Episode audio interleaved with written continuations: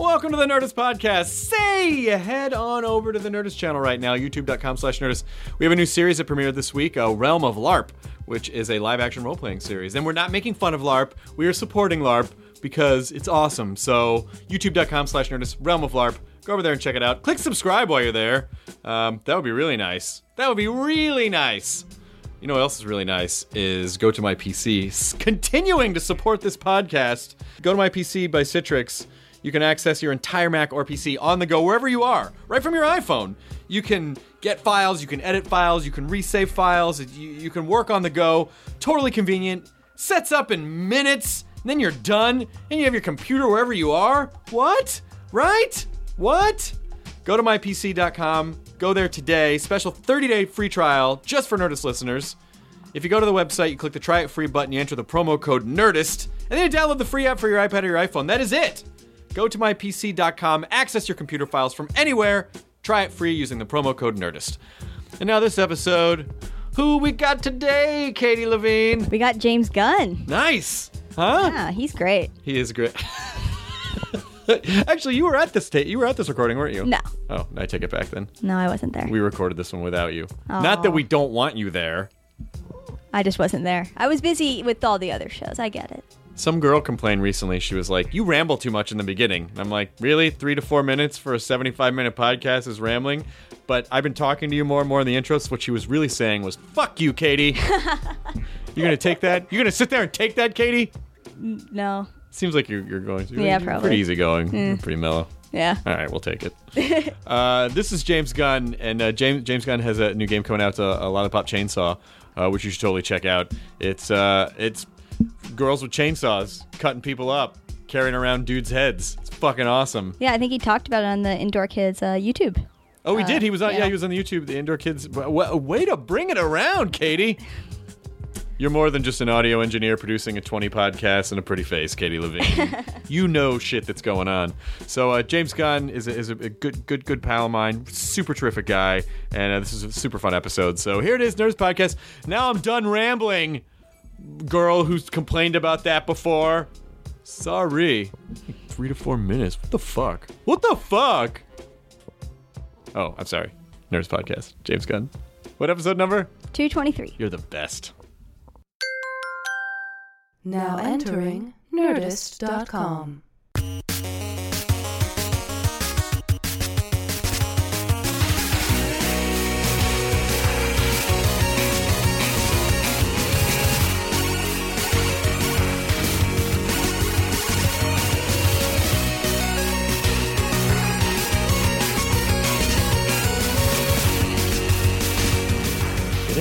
Almond butter is See, that's, that's it's really not. And the oil's so good. What are you? What, so really not why, why is your lunch Red Bull and honey roasted peanuts? we didn't have a lot of time between podcasts, yes. and I just went to makeup, and this is what I could eat on my diet. This is like somewhat reasonable. The- the- but the Red Bull. It's sugar free. Yeah, but Yeah. how's that not make your heart explode? Uh, my heart hasn't exploded yet. I don't think it's going to. Oh, Yeah, but how much more ca- caffeine's in that than in that? this is Yeah, just tea. boom. This is tea. oh yeah, tea doesn't have caffeine. It does have it does have caffeine, but I don't think it's the same as Red Bull. you never know. I would know if I drank that Red Bull, I would be See, tearing my fucking face this, off. This is no different from this. You're drinking It's a coffee. big- yeah, Yeah, that's a yeah, full yeah. cup of coffee. Here, you'll have to get closer to the mic there. That's Does this say coffee. Yeah, how you have to get right up on that. how Unfortunately, many- sorry. Does tell No, you no how problem. much caffeine's in it? I don't think they tell you how much caffeine. Yeah, 80 milligrams. Oh, 80 milligrams caffeine. which is what 36 in a cup of coffee, like a regular six ounce cup of coffee. So it's like two. It's like a. It's like a large. it's like a large venti coffee. Yeah. Hmm. Interesting. And Yeah, yeah, only yeah. eight. I'm working smarter, not harder. Yeah, see, that's my weird thing is I think that I drink three cups of coffee a day, right? Yeah. But my three cups are sometimes three cups from my machine at home, which makes about coffee cups about with this much coffee. Huge, yeah. And sometimes it's two of those, Keurig? and then one of these, which Yeah. is easily one of those three. Well, here's I don't my know but in my problem. head, you it's do got to be three. In the morning when I get here, we usually have the uh, pre-show meeting for Attack uh, at 10 a.m. and then right after that, I walk out the door, go to Starbucks, and get a venti americano. Oh my god. That's at least that's, and I have at least That's two of 20 those a ounces, day. right? I have at least two of those a day. It's four shots of espresso and That's water. a, that's a lot of caffeine. yeah. And when I get headaches, it's because I haven't had caffeine. You're Oh, having me too. withdrawal. I- if I don't drink coffee by like one o'clock in the afternoon, I get deathly ill. I've been uh, I've been It's not a drug you got. I've been pretty much off the uh, chai lattes for a week Well, that's or good. so. There, I'm Your just body thanks you, Mr. Milk. Supposedly, coffee, caffeine, and heroin are the two things you aren't supposed to quit uh, cold turkey. Yeah. because you get so ill from Right. quitting it. You're supposed to do it little by little. they should. I'm surprised there aren't uh, More you- heroin? you- no, I'm, I'm I'm I'm I'm actually not surprised. There's a lot of heroin. I'm actually surprised there aren't more places you can go as a caffeine addict, like like a rehab, where you go, just lock me up for a week and make sure I don't bite uh, bite through the wall. Well, I think, the, but the thing is, is nobody really, uh, when you do caffeine, it doesn't really cause any big problems in your life. So People get and sick, if you though. They do get the quit, caffeine I don't think you get like the desire to do it again Yeah. if you actually quit. Yeah. You know, like with cigarettes, you quit and you're you've quit for a month Ugh. and you're still crazy to smoke. Tell me about it. Or weed, Uh, or even weed or anything. You know, Yeah, I. Uh, well, those are the crazy. Smell them. They're delightful. Those are the crazy clove, Indian clove cigarettes. Is that what those are? Uh, yeah, I think they're a product of uh, Indonesia, Okay. Well, everything that comes out of there is uh, right? healthy. Great. I Yeah, think. And they're cigars, Chris. They're not even. They're just filtered cigars. Is that how they get around it? That's I- how they got around the I law. smoke. Yeah, I smoke cigars.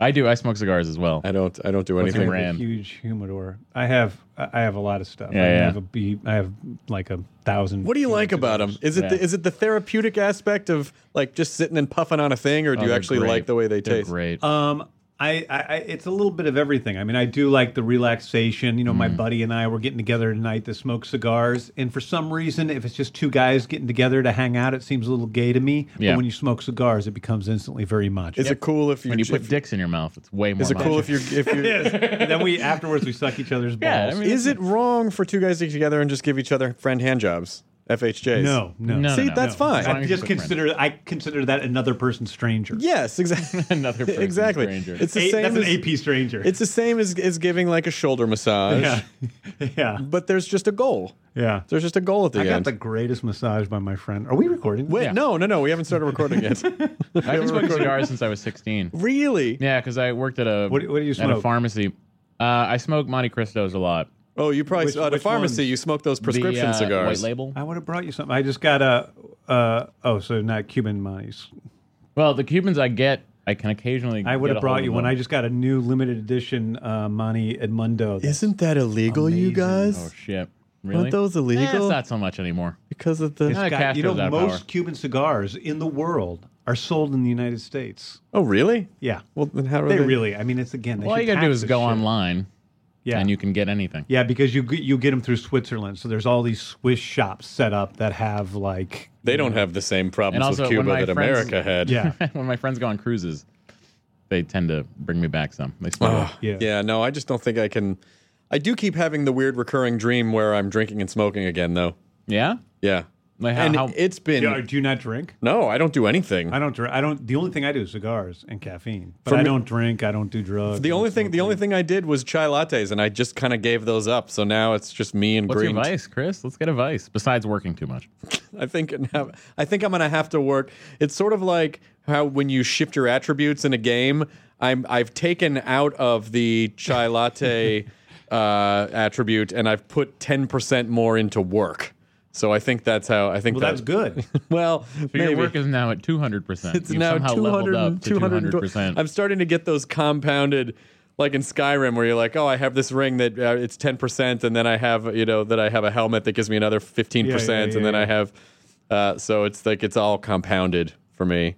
But speaking of games, Lollipop Chainsaw, Yeah. when's that coming out? June twelfth. June In the 12th states. Yeah. In the United States. Everywhere else. Uh, I've been, we were talking, I, remember talking to you about that ages ago. I think maybe, was it even last E3? Maybe we were talking about it a little bit? Um. Boy, like on air or off air? Just off air, maybe that you were doing it or that it was No, going to you know, happen. Where where were we? Oh, South by South, where I met you at South by Southwest. Maybe is that it? That would have been ages ago then, yeah.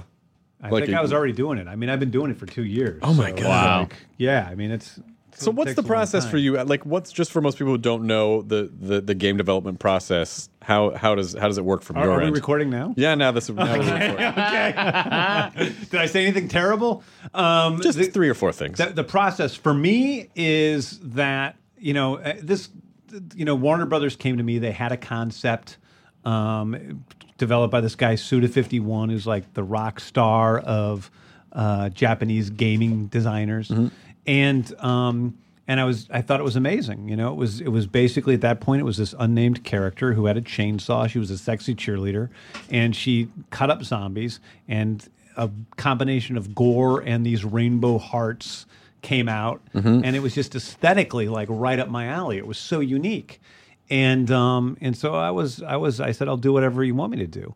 And I'd always wanted to be involved in in, in uh, making a game because I love playing games. I spend way more time playing games than I do watching movies, or maybe I spend as much time watching TV.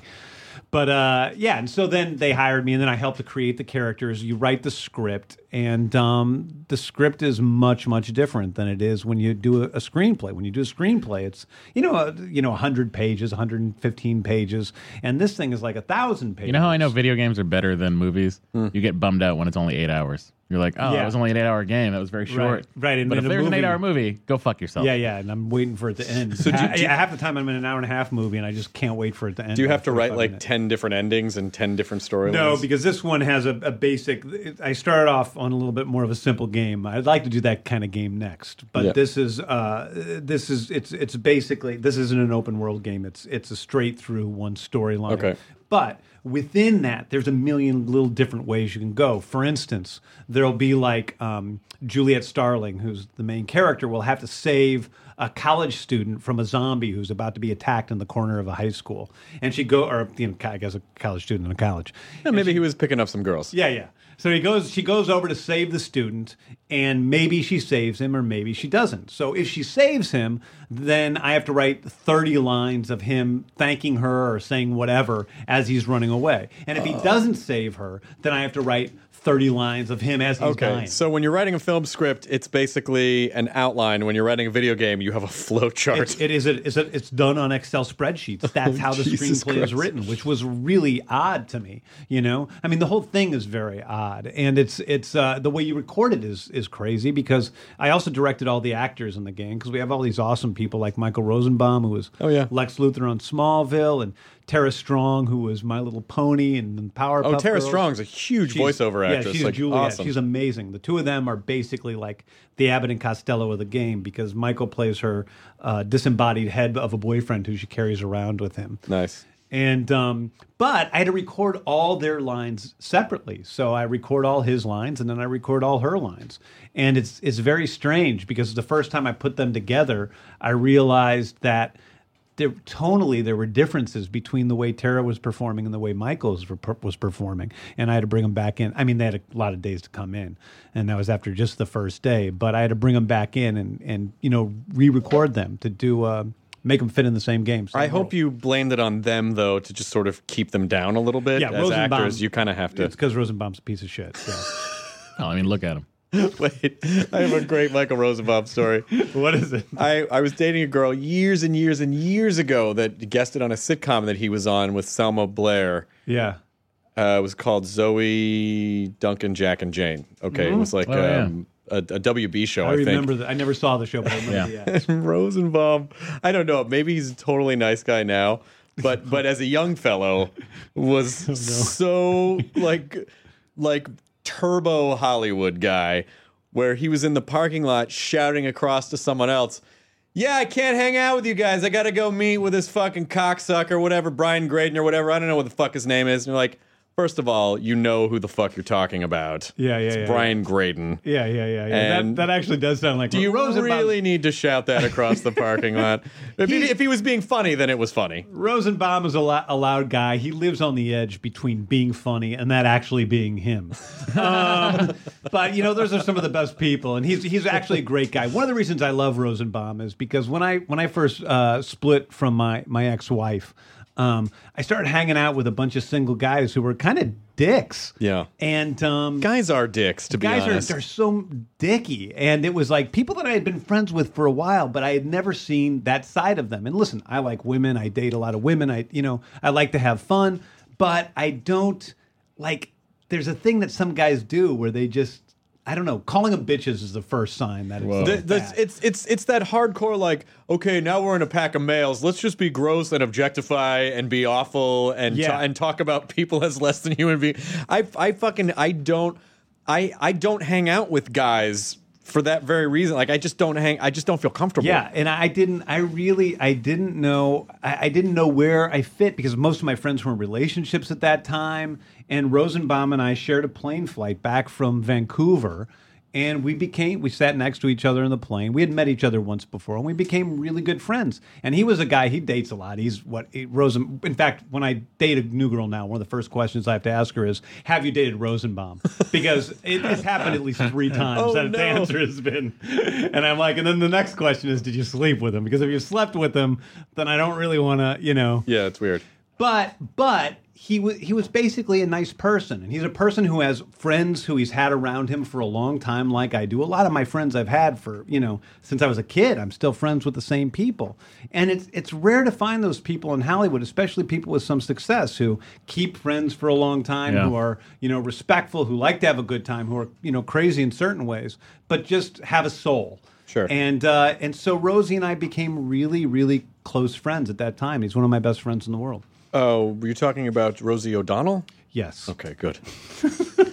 Rosie t- Exit to Eden, talks everyone. about Let's talk girls about it. like bitches. Um, yeah, I don't. I just haven't hung out with him. I mean, I never hung out with him, but that was my only experience with him. I'm like, ah, what a weird, Yeah, what a weird yeah. thing. Yeah. Well, listen. I mean, how how long ago was that? Uh, I mean, we were kids. You know, I mean, like, like, if you would have seen the things I he was he was probably like 20 or 20 years old or something. yeah, yeah, the things I did 10 years ago or 15 years ago. Oh my God, I'm so embarrassed. I think back to all the stuff I did when I first moved. I remember going to Cannes Film Festival and I met Mike Judge for, you know, two minutes. He came into the Troma office. It was when I was working at Troma. And I went and I wrote him this like long letter of, Oh. you know, uh, you know, I think that, you know, I mean, it was just like I was a huge fan and I, I wrote him this long letter, like hoping that he would like call me because we hit it off and like we could like He'd- work connect- together on connect something. with him. You're like, yeah, wow, I don't know what no I- one, no one has the moxie to just sit down and write a yeah, write yeah. a letter.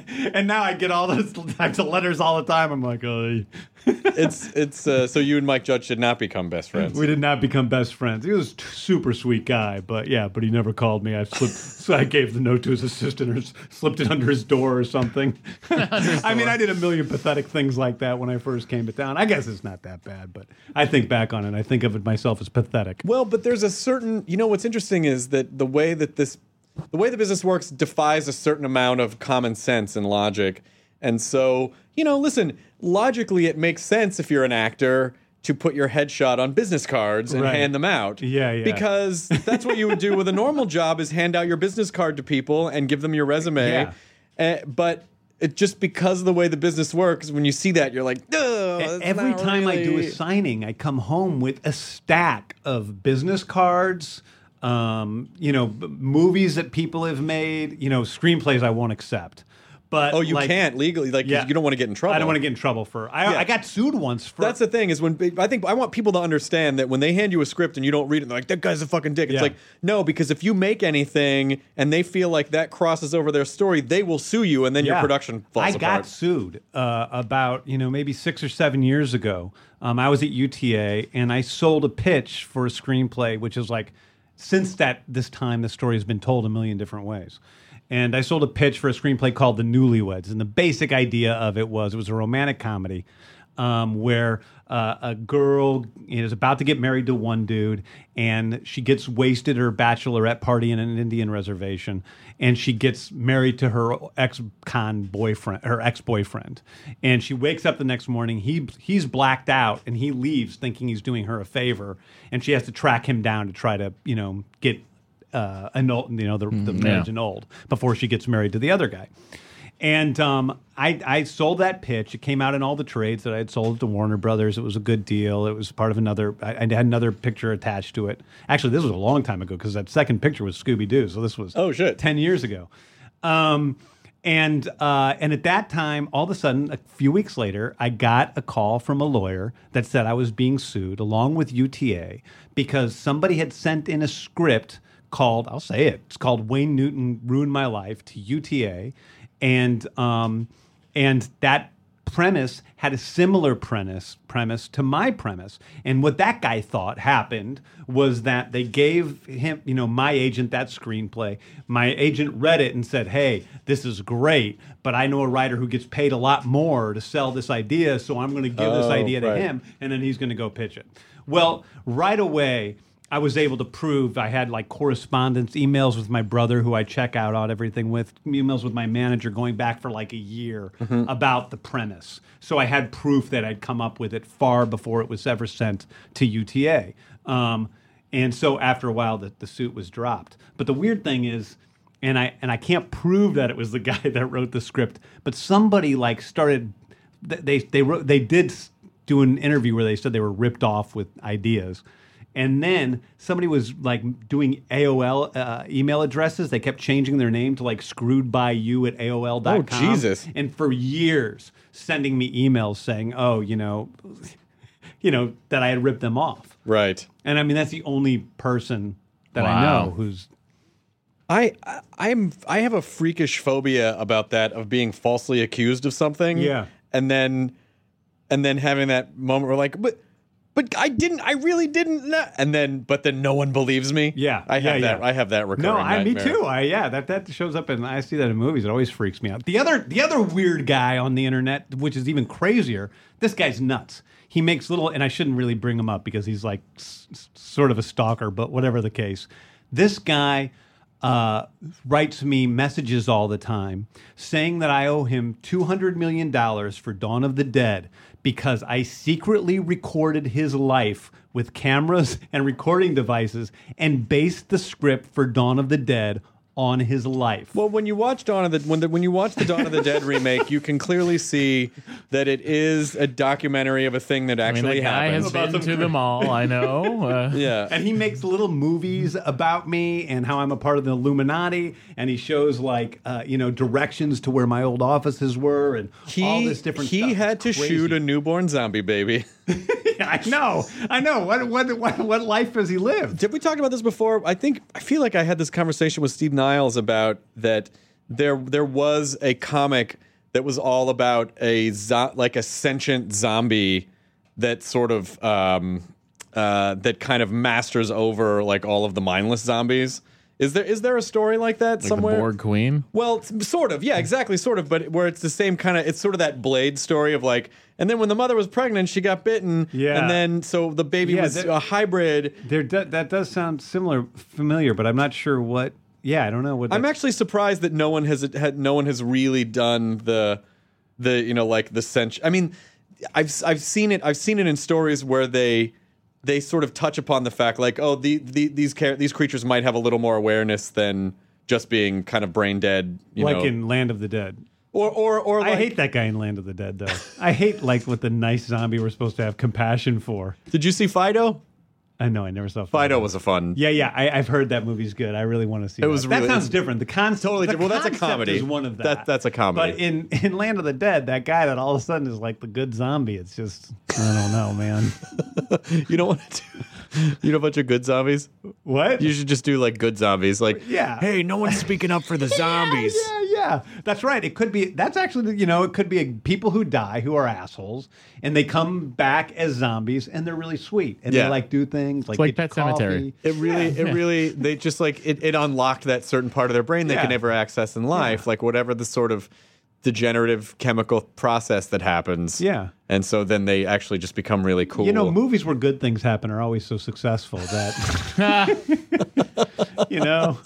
I like I you know make a movie where like someone's cancer is cured, like in the first five minutes. Oh, that's great. And the rest of them is just living just- a they're great just hanging out. These are great movies. They're just hanging out. yeah. Call it 90-10 instead of 50-50. Yeah, exactly. do you do you do you feel like uh, do, when you're when you're writing a script, do you do you just sort of start with a plain idea and then go, all right, now how much can I fuck these people up?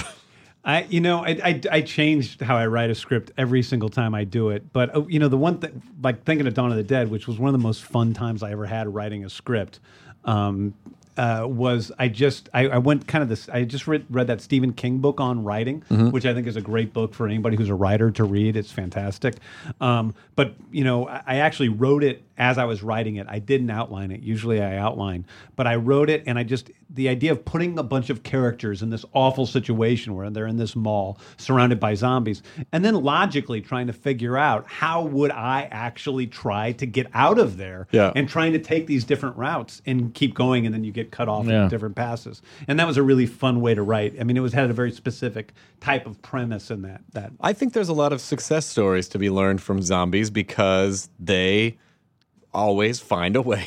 They're always very driven. Life, They are, they uh, are. Life And there's- finds a way. It's sort of like play, it's sort of like playing it's sort of like playing blackjack. It, like the house is going to draw to 21 more times than you are. Yeah. Cuz that's just the way it works. yeah, yeah, they're they're so they're and, and yet they're so stupid. At the eh, but are they? Yeah. Yeah, no they are. I mean, that's you know, on The Walking Dead, which I love, as you know. Yeah. Um, the one thing I really keep, I, I have a hard time with on that show is, you know, when they were on the farm, I'm like, dude, what are you going to spend your time doing besides creating like walls and barbed wire? And I mean, I wouldn't do anything else but that if I was under attack by zombies. True. It's like that logical stuff, or like the fact that they have the blood on them. I think we talked about this on Yeah. The Talking Dead. You know, in the first episode or whatever, second episode where they put the blood on them and Yeah. walk through the crowd. I mean, I'd be wearing zombie blood. I mean, I'd be wearing human what zombie blood. I'd be wearing zombie blood all the time. Anytime I went out into town. I mean, you could really you could start a viable business selling zombie blood on the internet to people. I think I think with the farm though, a lot of that had to do with um, Hershel's denial about what was going on. Yeah, but the other people. I mean, even outside of that. I mean, come on. But they didn't. Herschel wouldn't let him. He wouldn't. He wouldn't let. He was. He was in denial until the very end about what was going on. Walking Dead apologist. yeah, I thought about all that same. I love I've the thought about all show, but I mean, man, I too. really, I just would do nothing but like try to figure out how to live. Like, you know, anything. uh, uh, You know, you got to protect yourself. Why there was oh man, this is probably a bad thing to bring up because I can't remember what the example was, but there was I was just thinking of a sci oh, it was uh oh, I was just thinking of True Blood. True Blood is a show that I watch. It's a it's it's the soap opera-iest of shows. Yeah, I don't watch True Blood, but yeah. But uh, I mean it's very silly and I think that's part of why why I like it.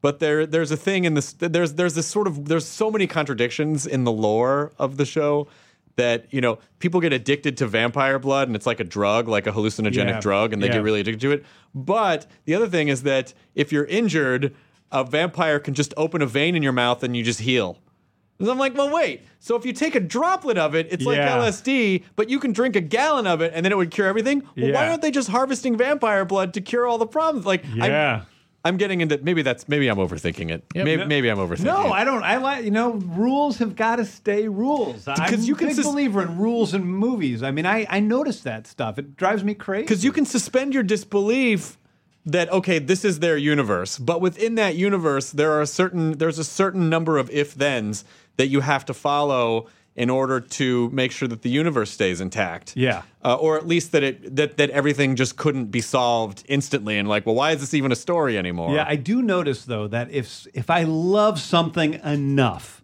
I'm willing to put up with giant plot holes. Like Of I remember going to see Rise of the Planet of the Apes, which to me is like the best summer movie I have seen in three years, probably. caesar is home What? Yeah. caesar is home oh they're and it getting made, smart made me cry throughout the whole thing. And there were so many plot holes in that movie. But I'm like, I don't care. Like my mind 'Cause is so all fun. drugged up by the awesomeness that it doesn't bother me. But I'll go see something in which I, you know, I don't like the movie, and the plot holes drive me crazy. Like I just can't stand watching. So it. like it's sort- it's- Transformers: Dark it's- of the Moon. It's sort of Right, like it's sort of like dating someone who's slightly crazy. We're like, well, you know, they That makes she, spicy. she shoplifts, but I mean, it's a fun. She's fun. Yeah, you Like, know, it's one thing that makes her human because Yeah. she's so pretty, and Yeah. then she just like Well, I- think with I think with the Rise of the Planet of the Apes, the big one was like, where did ten thousand apes come from in San Francisco? yeah, yeah, yeah. Ten thousand. Oh my God! And then Caesar. How old is Caesar supposed to be? And he's changing. And then they've been together for a long, a long. Well, it was just crazy. But it was still so much fun to watch that you don't Oh really my care. God, it and I was guess great. that's how you know, like, No. that's how you know if a movie's like really good, is if you'll go, all right, fine, I don't care. I know. You know what? And I just, I really think like there's only been a couple times that I've eh, over the past few years that I've walked out of like a movie, especially these summer movies, with like that high feeling that I had when I was a kid. That was one of them. The Avengers was another. Sure. I'm like, oh man, I just feel happy right now. It's uh, it's rare. it's a real challenge too, especially because you know people are people see everything all of the time now. And we're really the average person is becoming more and more like because I always thought film critics were the worst people to review movies. I'm like, because you see everything, Yeah. and you see everything, and your job is to criticize everything, so you're constantly looking for what's shitty about things. And then people, you know, with the sort of with the the, the blogosphere, rev- the- Yeah. with the re- revolution, na- and because of the availability of media at every turn, people are now in that position where you know, Yeah. mo- more more than an average number of people are are are not just casual. the internet has ruined movies. So- I mean, it really has because it's just like any movie you see, you go home and you're going to look up, you know, who was that woman in it or who is this? And it's like there's a million opinions that instantly come at you, and some of them sink in. And it's a basic negativity towards films in general. And like, when I was a kid and I saw a movie, I'd go see a movie. If it was good, I remembered it, I loved it. If it was not, if it was okay or whatever, I You just kind of forgot, forgot, it. yeah. It's impossible to forget any movie you've ever seen now because it's on the internet all the time. And it's just, it's too much. I don't know. It's just too much. The internet, I love the internet. I spend way too much time on there. But also, I'm not sure it makes life better at all. It actually probably makes life a little worse. But I, I'm so I'm so much more forgiving now of of thing of projects when they don't unless a movie is just flat out like start to finish, a, you know, a, a- an abomination. Um, I'm pretty forgiving because I feel like it's it is really hard to get a movie It's hard- made. it's- and not only is it hard to get a movie made, it's hard to navigate the, the studio system to make sure that it retains a level of quality.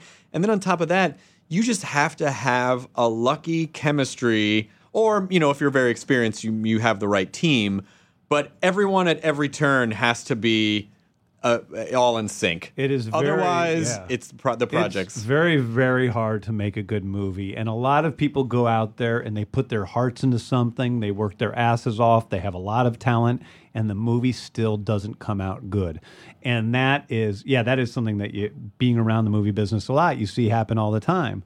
And then there's other movies that you see and I can't help but be angry about because there does seem to be a, a, a certain lack of concern in the overall film, you know, coming from the filmmakers. Or when I hear about a filmmaker who's been on set, a director who's just texting the whole time or playing his, you know, you know, his handheld, you know, computer or whatever and not paying attention or you know, I had a friend who was a production designer on a big, huge movie and um, he was building these giant sets and he kept trying to get the director to come down and look at the sets before they were filming. The director's just lazy. He's making this you know 150 million dollar movie. He didn't come to set finally you know he shows up on the day of to shoot in this headquarters that my friend had built Sounds like Peter Berg. and it's not Peter Berg. it shows up at this headquarters that my friend had built, and he sees this elevator. And he's like, "I don't like that elevator. Can you take it out?" He'd been trying to get him to come for weeks. And when I hear about it, that guy had directed like a lower budget movie that had done well,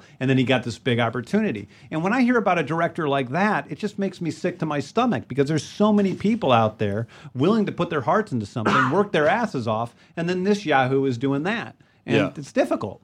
And so, it, it- but the other thing is that a movie can fail. A movie is it's like a there's a matrix that has to exist, like a perfect matrix that has to exist, and at any point it can fail. Yeah. and then the entire project falls Yeah. apart. And it can be as simple as like the lighting was weird, Yeah. or the or the music was weird.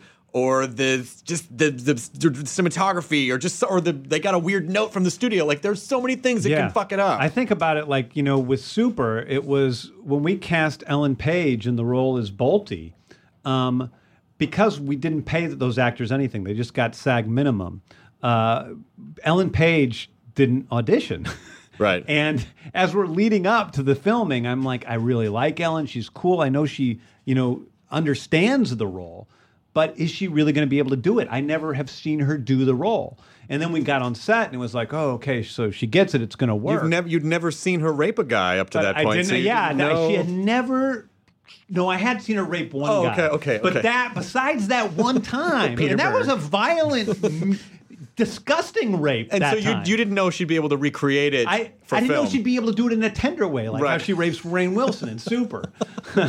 you know, that's more of a loving, forced on rape. Whereas the time when I had seen Ellen Page rape a dude in real life, it was a child, first of all. No, no. okay. I was so, I'm going too far. it was so it was so it was just there was such a weird moment because you know Ellen Page just looks like a kid. Yeah. And then so when she comes out and says I'm all squishy down there, I was like, oh, Gushy, gushy, gushy. yeah, I, yeah, I was yeah. like, oh, I can't. Oh, I didn't even be watching. Oh, I, I had so. I mean, we talked about this when you came on the podcast before, but that movie, Super, is one of those movies where you don't process the entire film when you're watching it, and it just it just replays in your head and you and it sticks with you for a while where you're Yeah. like oh and then that oh and then that happened and I- oh like I- it's such a crazy emotional I can't tell you the amount of emails I got from honest friends who saw Super for the first time, and they're like, "Oh my god, I saw Super a week ago, and I don't know if I liked it or not, but I can't stop thinking about it." Like, do you think that's the mark of when you really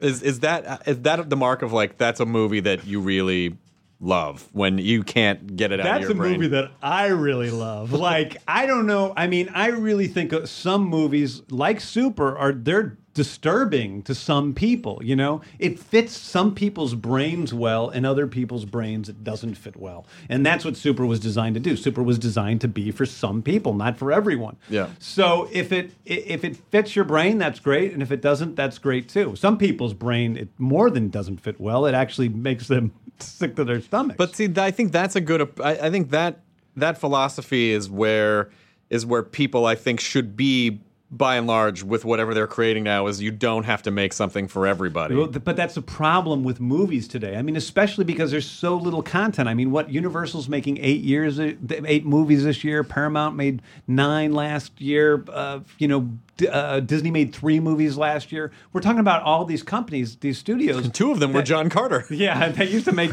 you know, 25, 30 movies a year. Yeah. And now there are so films, so few films coming out that they're trying to appeal to everyone. And and some movies are, you know, vanilla tastes good when if you like vanilla. And I do like vanilla. And so a movie like for instance Iron Man or the, the Avengers, those movies really fit everybody. I mm-hmm. mean, they really fit almost everybody, and they work really well. But most movies like that, I don't like. I mean, those have superheroes in them, so I'm Sure, of course, like. yeah. But most movies like that, I don't like. But it's almost financially impossible now to make a movie that only appeals to some people. You know? Well, unless of course you're. I mean, I I, I- I would love to. I'm kind of interested to see like what the whole like how the business is broken out into strata and you know just the kind of like the Netflix model of like we'll just make this kind of nichier movie, but just you know for this distribution model rather than having to you know. and I think that works really well for TV. But when you're talking about making a movie that costs more than a million or two million dollars, it's almost impossible to make money that way because you know a really huge VOD movie makes you know four or five million dollars mm-hmm. at the most. So it's it's it's really hard. You know, that's why but that's why all the cool stuff today is happening with TV as far as I'm concerned. I mean, television is so different now and you do get individual voices out there in TV more than you do in movies, something that people would have thought was crazy to hear 15 years ago. But you have all these amazing TV shows on the air and uh, for an audience member, it's working better because the risk reward ratio is much different. You you you as an as a consumer, you can watch a movie and waste two hours of your life because it sucks, or if it's good, then you've got two good hours of whatever you're watching. On a TV show, you watch the first couple episodes. If it sucks, you've lost two hours. But if it's good, then you can download maybe 30, 40 hours of Yeah. the same show and you have all this pleasure in front of you. Yeah. And I know I've gotten sucked into it. I watch mostly TV now. I didn't have a TV for like 10 years when I, you know, first lived in LA, when I lived in New York City and went to grad school, I didn't have a TV. Um, but now it's what I watch. I watch Spartacus, I watch Game of Thrones, I watch Walking Dead, I watch Breaking Bad. But I actually have problems with the, the aspect ratio on my on DirecTV where I live with AMC as well, which is strange. So I have to watch like Breaking Bad and Walking Dead in this like weird stretched out aspect ratio that I tried fixing on my computer and talked to the people at DirecTV by the way, this is the gr- the greatest thing about having a large Twitter following.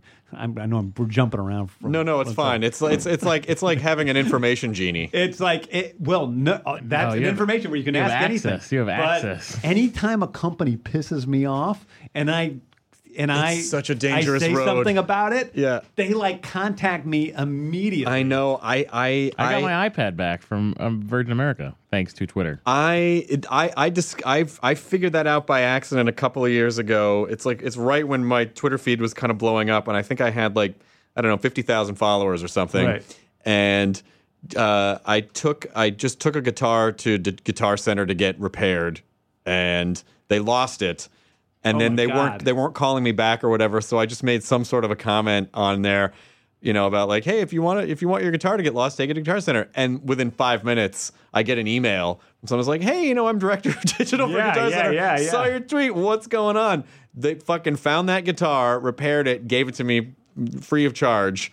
Uh, within a day, Yeah. and it's but it's a very dangerous because you don't want to. It, it really like I really do hear Uncle Ben in my head going. There's a great responsibility. You can't rush to the internet every time you're mad and complain. well, but it's not every time. No, I mad. know, it's but- just occasional. but don't. But you can't tell me that you don't feel a little like. Even if it's just like, oh, this dry cleaner overcharged me, I'm gonna fucking ruin it. And then you have to go, Yeah. okay, now you're just being a well, douchebag. yeah, yeah, yeah. No, I, I don't really. I, I, have I've only done it a few times. But it one of the times was with DirecTV. I got mad at them for not somebody not showing up or something, and I tweeted about it, and they contacted me right away and took care of me. And also, I, I got to say, DirecTV for the most part, besides that one thing, I, I've liked the comp. I've liked the company. I mean, they're they're they have good people on the phones and all that stuff. So I'm not bitching about DirecTV, but. You know, it does help to have the large Twitter. It's following. hard, especially yeah, it's hard. I, I, I had I had a row for a while with uh with Time Warner because they were my internet service, Oh. and like my internet for a period of time was just dropping out every day, and something something was going on, and I couldn't. You'd call them, and they'd go, uh, "Okay, we can have a technician out there next When- Friday." When, when did this happen to you? Oh, this um, the last time it happened was about six or seven months ago, uh, and then but what they ended up, you know, what ended up happening was that there was a there was a bad something in the connection point up on the pole. And of course, from the you know when they sent the technician out the first time, he didn't climb the pole and or whatever. But but the point is, like when you call for customer service and they and they'll go, okay, we'll send someone out in a week and a half, and you're like, my job depends on On me having on internet, internet. service. Yeah. I don't know how to explain My that. to them happiness depends on looking at and then, porn. and then yeah, exactly. If I can't go on to you to RedTube, and then and then of course, Red too. What are you, amateur hour? Come and on. then you, why? What's the FAPDU. what? F A P D U. I've never heard Kevin of that. Pereira taught me that one. Okay, Really? It's a con- it's a congregate. It searches everything. if you ever need it in there, What's your you thing, talk to Matt? Kevin Pereira. What's your what do you what, What do, do you I like? normally like? Tits. cheerleaders, tits.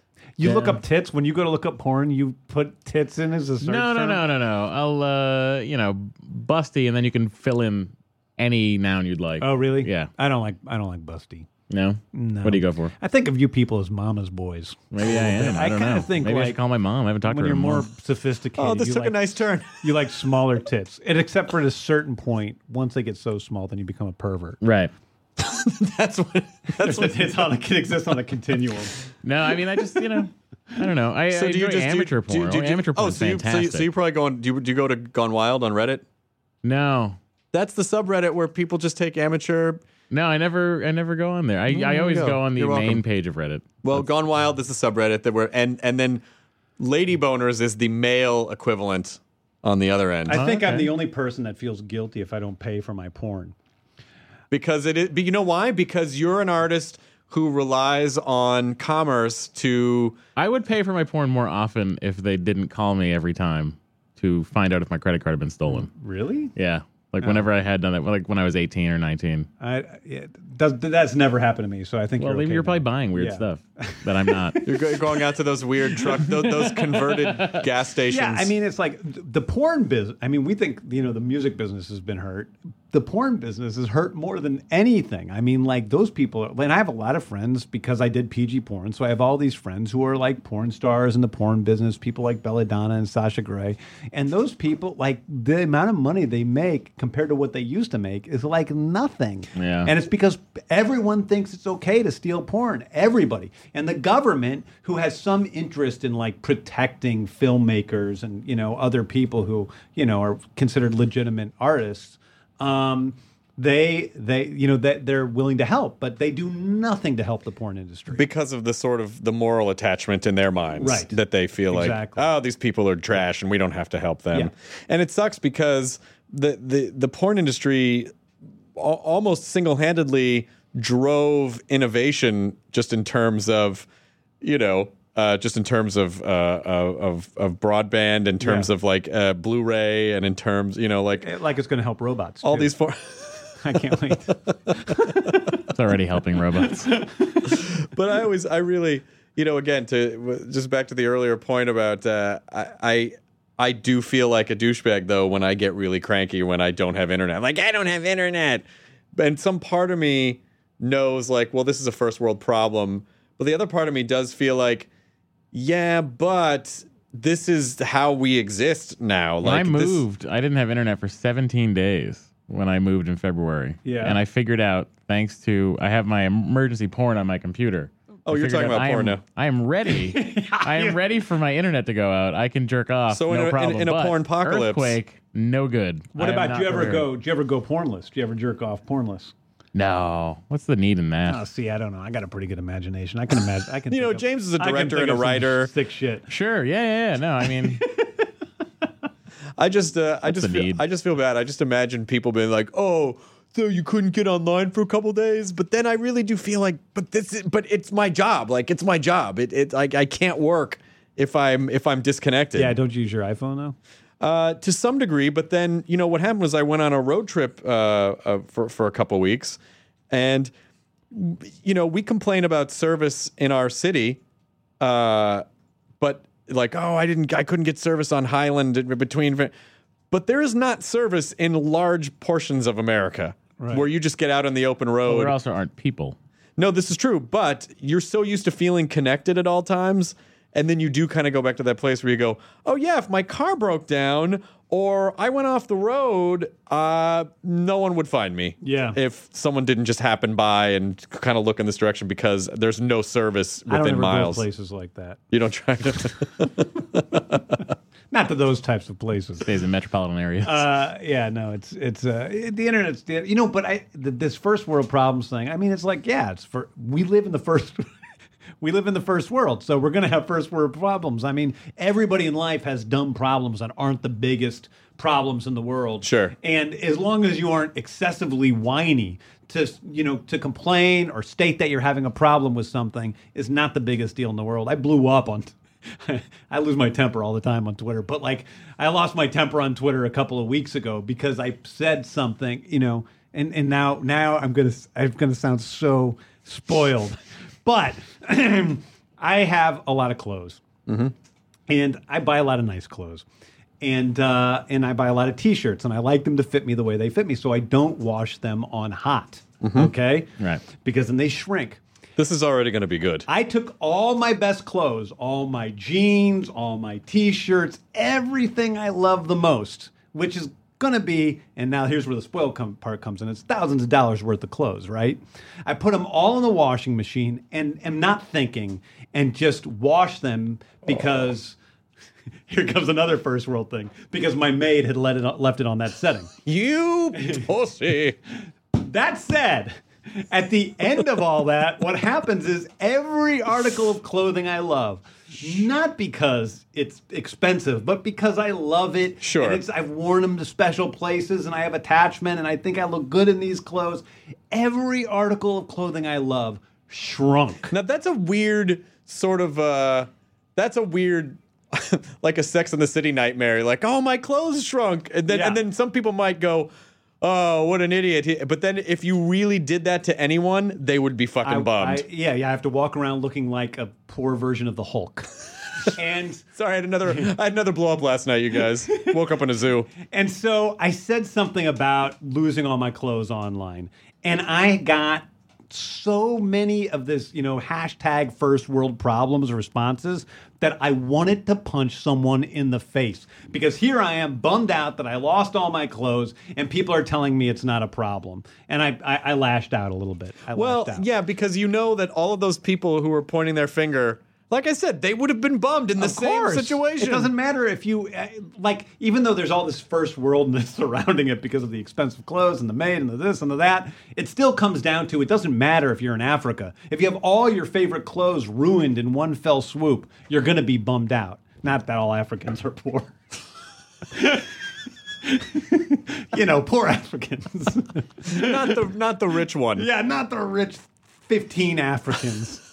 That's what. That's, Well, I I uh I I I that would be a tough one for me because I would be bummed about that too, but I would be afraid to say anything about it. oh, I say everything. I don't care. You don't care? Now, you know, people, I, you know, I found on online, and I'm fight with people on the Facebook, on Facebook, on the Facebook. On the On the Facebook? No, he dropped the the. Hang I on, fight with people on Facebook all the time. You know, I have, you know, uh, you know, I, I posted some stuff about these anti-vaccination whack jobs on there, and Yeah. all these different things. And I get in fights all the time. And at first, I'm like, oh, this is terrible. I don't, I shouldn't fight with people online. And then I realized that everyone loved, they love going to my Facebook feed and seeing me fight with people. Like it's fun for them. So I'm saying, what the hell? Let I'll hang out and I'll fight with people. Yeah, I, I, I, I take it all too personally, unfortunately. It's hard for me. It's very hard for me to not internalize stuff and be like, why is this person attacking me for something that's so oh, s- Yeah. Oh, I, stupid? I take it personally. I just think that people are amused when I take things personally. So why not, you know, let my hurt feelings result in someone else's pleasure? I just feel bad because I know that if it's so hard for me to, because it's just going to exist in the stream.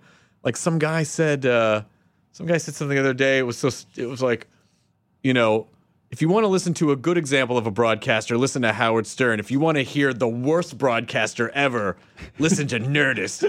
and I want to say, like, you know what? I'm sorry I said that. Kid. That was not nice. That's why I is brought that, you is on that here. what this is all That That's why I might about? brought you on here. That might have been both of us, actually. You know what's, you know what's crazy about it is that like, listen, if you're a hardcore Stern fan, there's a good chance you might not like what I do. I mean, I'm sure there's some crossover. I'm both. there is. I'm here. There's crossover, but this guy's fully entitled to his opinion, and for some reason, I let it hurt my feelings because I'm a fucking idiot, Yeah, and I yeah. couldn't just let it go. So I was like, But you well, can't control what hurts your feelings. It either hurts your feelings or it doesn't. But it's you. You can't. You just can't fight with the internet. It is like trying to kick the wind. Oh yeah, and plus that's people's whole point for existence is to you know you know be in their mother's basement and Yeah. write mean shit about people online. I just, uh, I, I guess for me, I just, I just, I just feel like, well, why would you go out of your way to tag me in that? You obviously, That's it's, the- it's, it's, that's what I really- It's not that they have their opinion; it's that they went out of their way to hurt my feelings. Ex- that's that is what gets on my nerves too. 'Cause you wouldn't do they that to said someone. if they said if they didn't say at Nerdist and they just said Nerdist, seriously, it makes it Yeah. way better. Like that's just somebody sharing some of one of their opinions with their friends.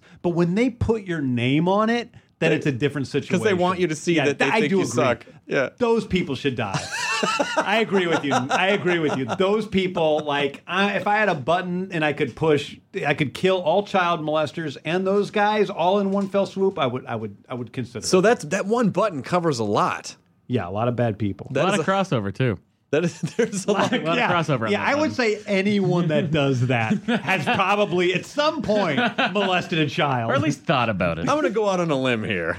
There, there is probably some sort of a weird, like unseen data point where all the people who do this do this other seemingly unrelated. There's probably some kind of weird freakonomics behind because it is. It's it's a very They interesting. all like really huge-breasted women like Matt. like Oh, Matt. well, I oh mean- yeah, of course. It's a mother thing, I guess. They like children. We've already established that. they like children. We've already established that. Yeah, I don't get that. What's what's somebody's need to do that? I, Rainn Wilson gets that. You know, Rainn Wilson has so many followers. So, but it's like, you know, I used to sometimes talk about what kind of feedback he gets on his Twitter, and he gets like lots of mean shit said to him. really? Yeah, I strangely do not I, I used to get tons of mean shit on my Yeah. website, like back in the Dawn of the Dead days when people freaked out that this classic was being remade. But today, I really don't. My it, my percentage of negative stuff is very very small. I think because in the beginning, it's the your fan, like those people fall away. And the then- things that get uh, people that get me upset are somebody who's trying to be funny, but they get on my nerves, like the first world problems. Oh, right.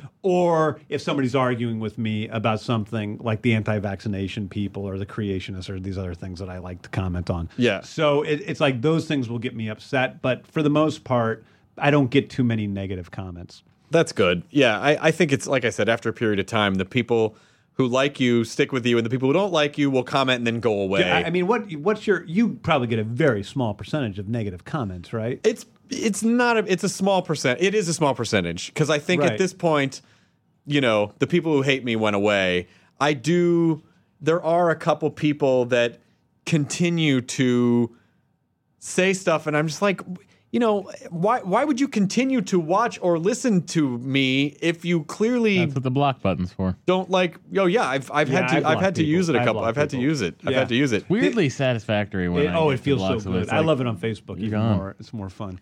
But I will I unfriend people. That's even better because Yeah. then they're not then they're subscribed to my feed and they, but they're not my friend. Um, yeah, that's uh, you know one of the, interesting things is supposedly it takes 14 compliments to make up for every bad thing somebody says to you. Oh, is that the Yeah. is that the the, the and, mental and then metric? things become neutral and so and then the 15th compliment then you're a little bit you feel okay and that's you know so if you do i know for me when i do get a negative i don't respond to many things on twitter i respond to a lot of shit on facebook but when somebody says something negative that is a time when i'm like hey wait a second and i want to respond and i think it's so unfair to all of the people that are you know asking Supporting me you. questions or saying nice things Yeah. that i don't respond But there- to but I that think- i want to respond to the dick but there's a certain degree because of because of what we do and because you know you run you run productions and you direct and you produce and you write and I run a small thing and I oversee stuff and we're so in the mode of putting out fires all the time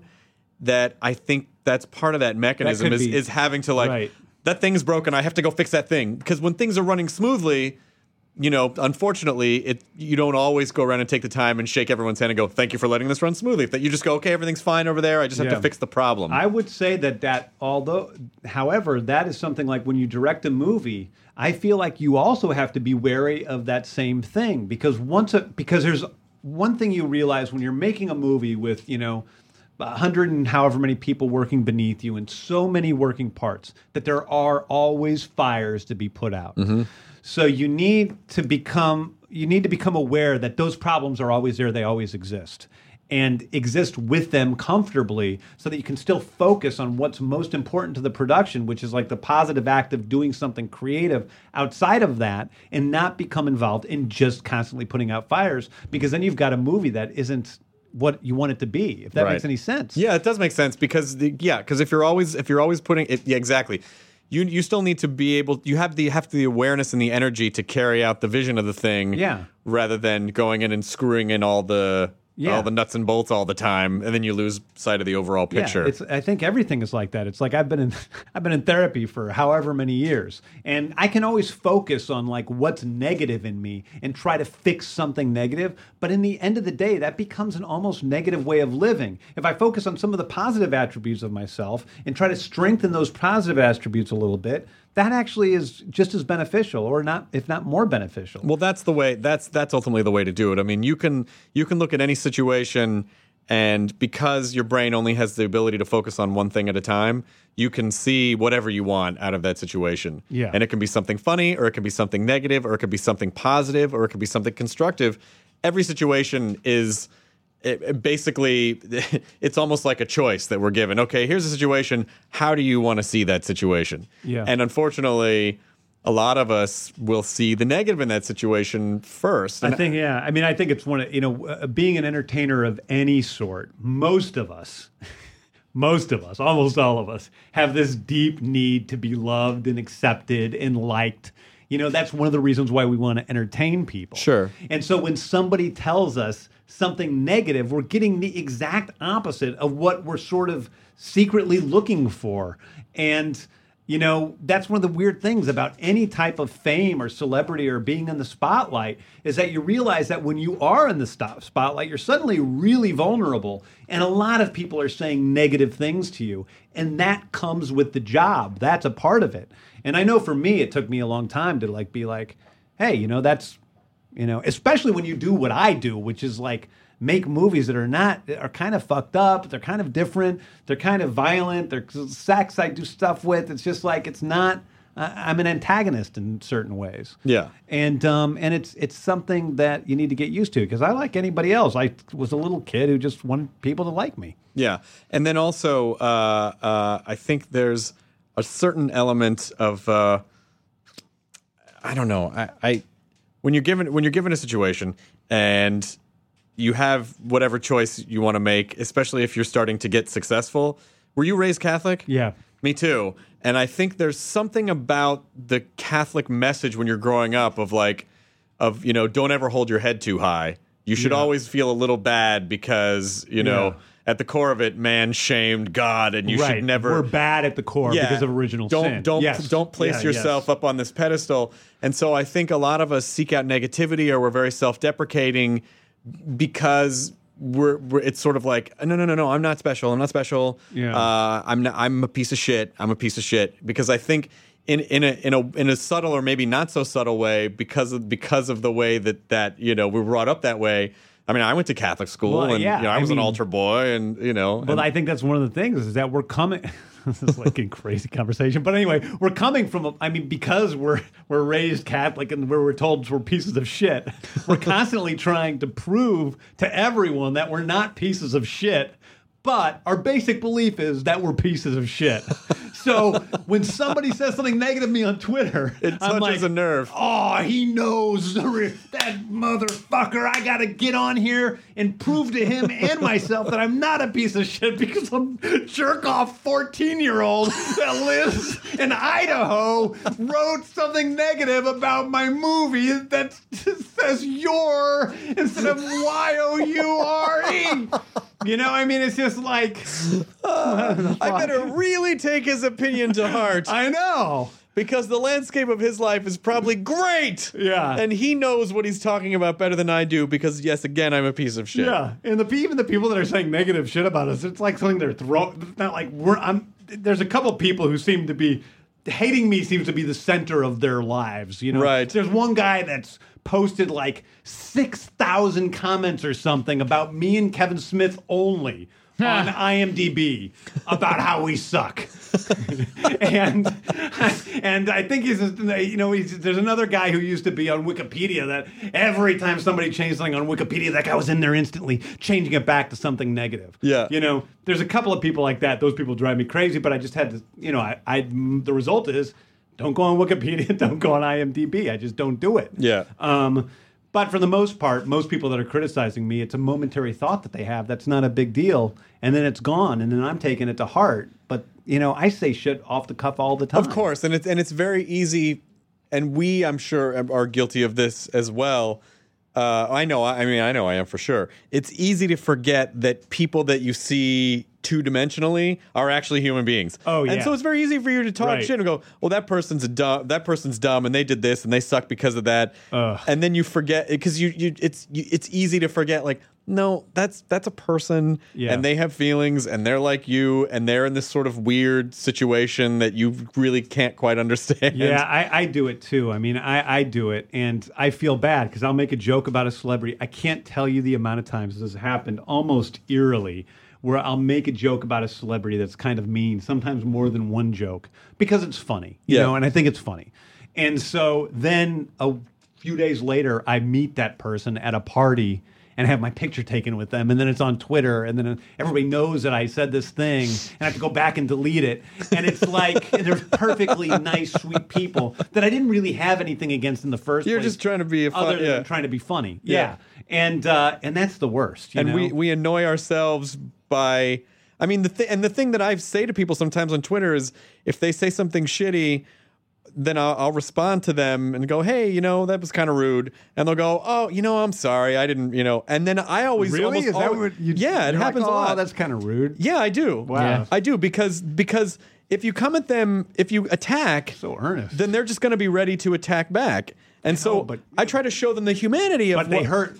They hurt my feelings. I want to hurt their feelings in return. I know that's the, I, I believe me, I understand that urge. But honestly, if you want to be treated humanly, you have to approach them humanly. And I agree. And so I just, uh, you know, and a lot of times they'll write back and go, "Oh, you know, I'm sorry, I was just having a bad day." And I usually respond and go. It's nothing I haven't done a million times Wow. myself. I completely understand. It was just a you know off the cuff thing. And so you know I can't I can't judge people for doing shitty things sometimes I can. if I, you know, be, when I've done it too. See, Chris, you're a person who thinks you're a piece of shit, but you're actually a really nice guy. No, I'm a piece My of shit. My problem is, I think I'm a piece of shit. I, I think I'm right. I look at what all the shit I do in life, and I go, no, I think it kind of matches with my basic belief about myself. I'm not a great guy. I'm a pretty mean person. I don't know if pieces of shit really are aware that they're pieces of shit, though, and maybe that's the Really? key molecular element of a piece of shit is that it it lacks the self awareness to know that it's a piece of shit. I don't know.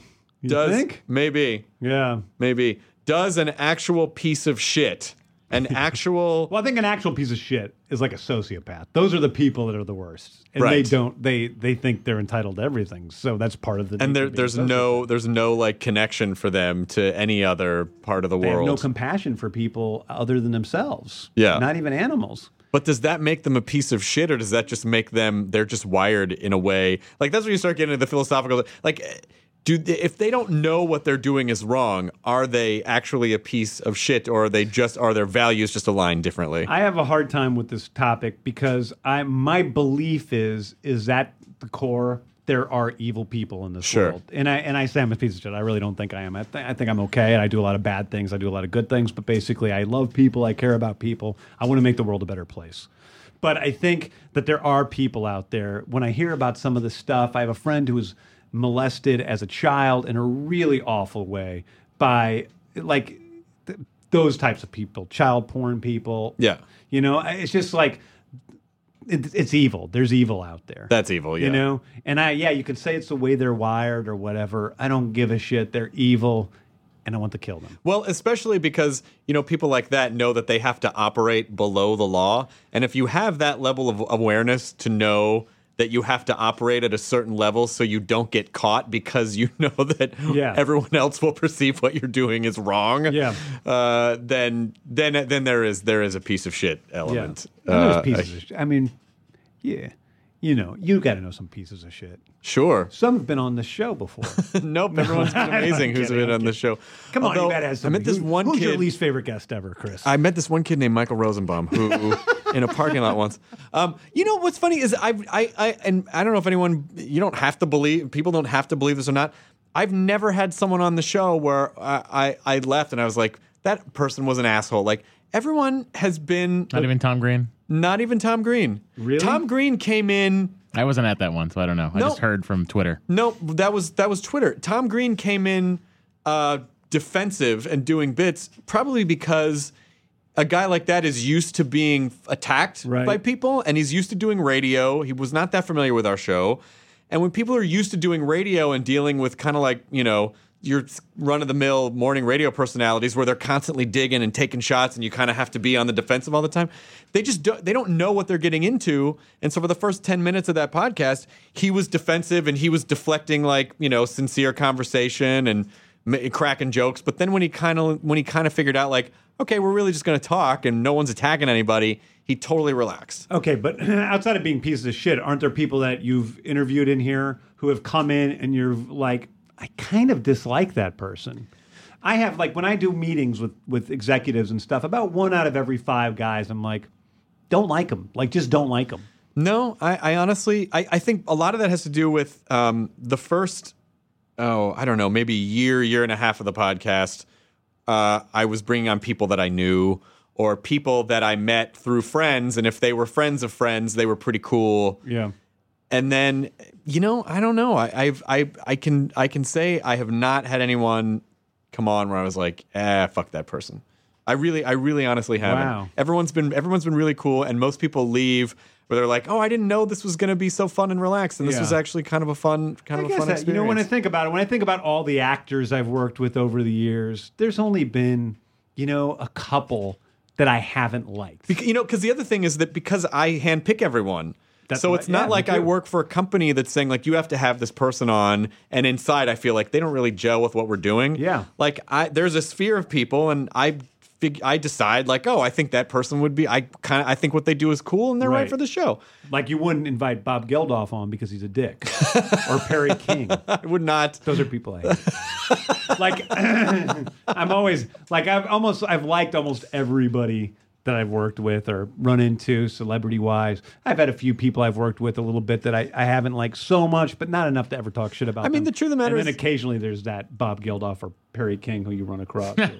Real jerks. I mean, there, I'm sure there are those people in the world, but but I think we put a pretty positive, comfortable vibe out, and Right. so you know, people have been pretty. They're going to be nice. To People are people have been pretty nice, yeah. And I mean, because we don't, there aren't really an, any ulterior motives on this show other than just like, hey, I'm just want to talk. Yeah. I just want to talk about stuff and see what you like and hang out for a bit. You know, uh, it's not. This is not like a hard hitting.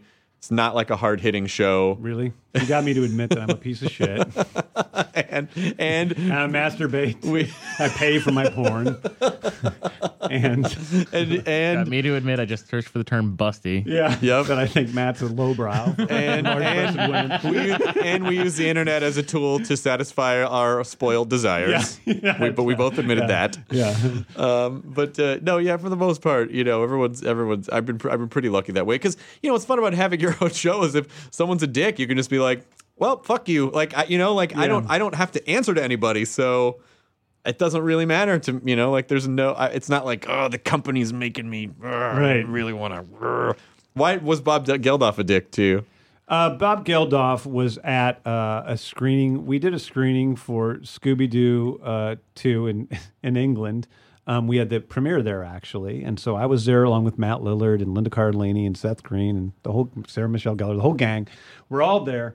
And we had. No one ever this- says Freddie Prinze We had this big theater. It, it- Freddie wasn't there. um, we had this big theater with a, different theaters taken out um, with different groups of people, and so you know we would run around from room to room to introduce the movie. And I think Bob Geldof was in the second theater we got to. When we get in there, Matt Lillard, who if you've ever met, It's like the fucking sweetest guy in the world. the nicest guy in the world. He's great. He's and he's an amazing actor too. I, I saw him both in a play this year and in uh, in what do you call it the the uh, about Schmidt guy's movie the uh, what's the About Schmidt too, getting Schmidt George Clooney movie Oh, The Descendants. The Descendants and he's he's like amazing in both those things. And Alexander just- Payne. Alexander Payne. anyway, whatever. Matt Lillard is the nicest guy in the world. He gets up there, he's ready to introduce the movie, and um, Bob Geldof is sitting there with his daughter at the time, who was younger. I guess. I guess it was Peaches. His daughter at the time. I like that. Yeah, I know. I mean, his daughter. Who yeah. He was with us at the time. He was his, I guess she was a kid at the time, is what I'm saying. I think Peaches. I don't know. But anyway, and he starts going, "Start the fucking movie! Shut the fuck up! Oh, my and Start the fucking movie!"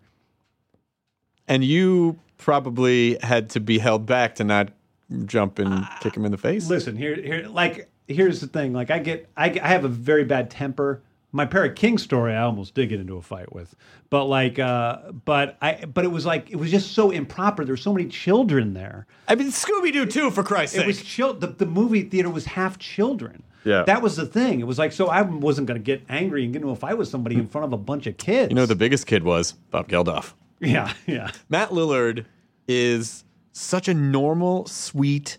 I fucking love that guy. He is the nicest I guy. love that. I got to work on the Scooby Doo cartoon Oh, where I think two times I got to with be Linda also. Linda was n- no. Mindy Cohn played uh, Velma in the cartoon. Because I think Linda's playing her now on the cartoon. Oh, she is. I believe so. Yeah. Linda also super sweet. Seth amazing. Yeah. Uh, I don't know Sarah Michelle Gellar, but I've heard she's a delight as well. Uh, so I just uh, should I cut that part out? Um, no. Um,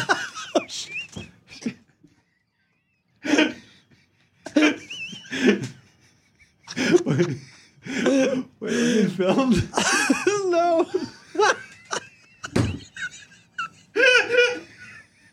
you can see his someone's face. what were we talking about? Anyway, people. Perry King, but in front of me in line. One time there was a. Anyway, um, what's your Perry King story? Oh, oh. Um, this is so stupid now. Uh, Perry King. I was going to a party and I'm standing in line to get into the party. It was a Troma party, so you know, it was all people I knew. If, if there's big wigs at a Troma party, it's it's me. Stan Lee was right behind me in line. Oh. And Perry King comes up and butts in front of me and Stan Lee with his bimbo looking girlfriend. And uh, and I hate line butters. That's why the guy gets revenge on them in Super. Oh, with a. F- I hate line butters. And he butt in front of me in line, and I'm like, hey, dude, you know, seriously, there's a big line here. So could you go over to the back of the line? And we got into, we had to be held back by our girlfriends from getting into a fist fight, which is good because Perry King's not a little guy. I might have lost that fight. yeah, but it's funny, like that. You shouldn't be able to defend the position of I'm going to cut in front of all these Yeah. people. And You, it- sh- you should just go. Okay, you're right. I'm sorry. I tried a thing. I'll go in the back. Again, it's Perry King butting in front of Stan Lee. I don't, you know, he thought he was so special and important that he got to butt in front of line. And let's also say, this wasn't a line of like 50 people. This was a line of like 10 people or something, just Right. going into the party one after the other. what did Stan do the whole time? No, nothing. He's, he's you know, Excelsior. He's, he's oblivious. yeah, he's back behind me saying, enough said, after everything I said. Perry, I'll rip your goddamn lungs out, you pussy. Stan, what are you doing? Yeah, and then Stan Lee grabbed Perry King's balls and squished them like Gene Hackman did to Michael Rooker. Yes. in, uh, in uh, Mississippi Burning. It was so awesome. That's a new version of the story. I call this the Mississippi burning. Whack. Then he ripped Right, right in the Rookers. Right in the Hackmans. Uh, Lollipop Chainsaw is coming out uh, June. Would you say June 12th? It comes out June 12th in the United States and June 15th throughout the rest of the world. And actually, June 12th, I think, in all of North America, and then uh, June 15th in the rest of the world. And it's uh, it's it's a lot of fun. I think that there's a lot of you know the one great thing about Lollipop Chainsaw, and I think there's a lot of great things about him, is it's I really really believe that it's funny throughout the whole thing. I took a lot of time in trying to make the the, the game funny, Yeah. and I just don't think that exists. I just don't know of another game that is funny to me throughout. And uh, Except for Portal. Did you play Portal? uh, no, I actually You've never played. Portal. Gotta Portal. play I really Portal. want to, though. Yeah, You have to play Portal so you can get to Portal 2 because Portal 2 what- yeah. Portal 2 is exactly what you're describing It's just in terms of like it's a Okay, so genuinely funny thing. The second funniest. No, no.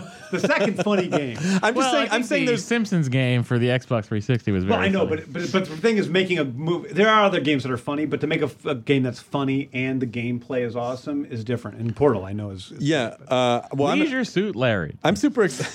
That's right. That's what I thought. Of. Oh my god, I, I played Leisure Suit Larry on like a 286 Yeah, and the you know 91 or 2, I think.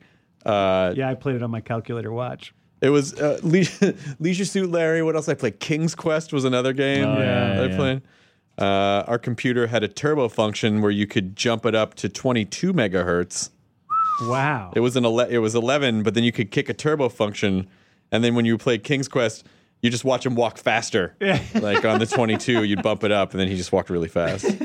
By the way, I haven't had any. I I started playing Diablo 3 on the MacBook Air. No problems. Oh wow, I'm No impressed by that. problems. Have you ever used the Nintendo emulator on your computers? No, Neither you? I- no, just the Here's the Atari fun one. thing you can do with that is uh, the emulator will clock the speed down, so you're it's like you're using a Nintendo processor. wow. But you can turn that off and use the computer's processing power to play the 8-bit Nintendo game. Oh my god. Boom! Super it's like a rocket. Like Yeah. you can just hit the button and Mario just goes. Wow. It's fascinating. That's fun. It's kind of Wow. cool to see. That's really and it's fun. very hard to play Punch Out like that. Yeah, you know the weird thing about video, I, I don't have any. I played all those games as a kid. I don't have any interest in playing. You know, like Yeah. when the you know people started playing those old Atari games and stuff. There's a It's like, certain wanna go nostalgia back? factor that's no, fun, I'm, but I'm then bored by them, except for Tetris. but then Yeah, you're that's true. but then you're like uh but then you kind of go like, oh yeah, this really is just a bunch of squares. Yeah, it's like I'm sitting there moving Space Invaders. I thought that was the best game in the world when I was a little kid, and now it's like, what? In the, how did I ever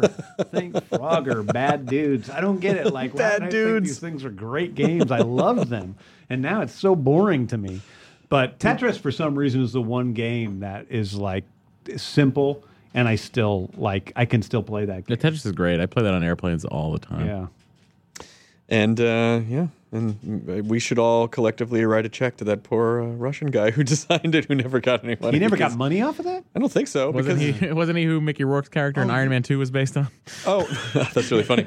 Yeah, you, be- you did you did G4 uh, hundred greatest games also. I did. right? Yeah, I did too. Yeah, Oh, you did. Yeah, yeah. What'd you guys talk about? That was a blast. I talked about uh, Blades of Steel, uh, which is the hockey game for Nintendo that talked. Yeah. Remember that one? Wow. The uh, The Sims. I talked about The Sims. yeah. yeah. Uh, I talked about a lot of stuff. I probably talked about like Joust and Galaga. That's what and he actually he told me that. Somebody told me that that you talked about all old school. Stuff. There were a couple were- that weren't on the list, and I'm like, well, but I'm going to talk about them anyway because I really loved the Robotron 2084 was a big game for me, and then all the 2600 games like Pitfall and Superman and Adventure, Yeah. and then the and then Super Mario 3 was very like I spent you know I played that game so many times. Yeah. Uh, yeah, I They- talked about like they Mario sent Party me and stuff. I actually, one thing I'm proud of is I got a game onto the list because they sent me the game of the hundred, you know, the, the list of the hundred games that were Yeah. like the top games, and I'm like, man,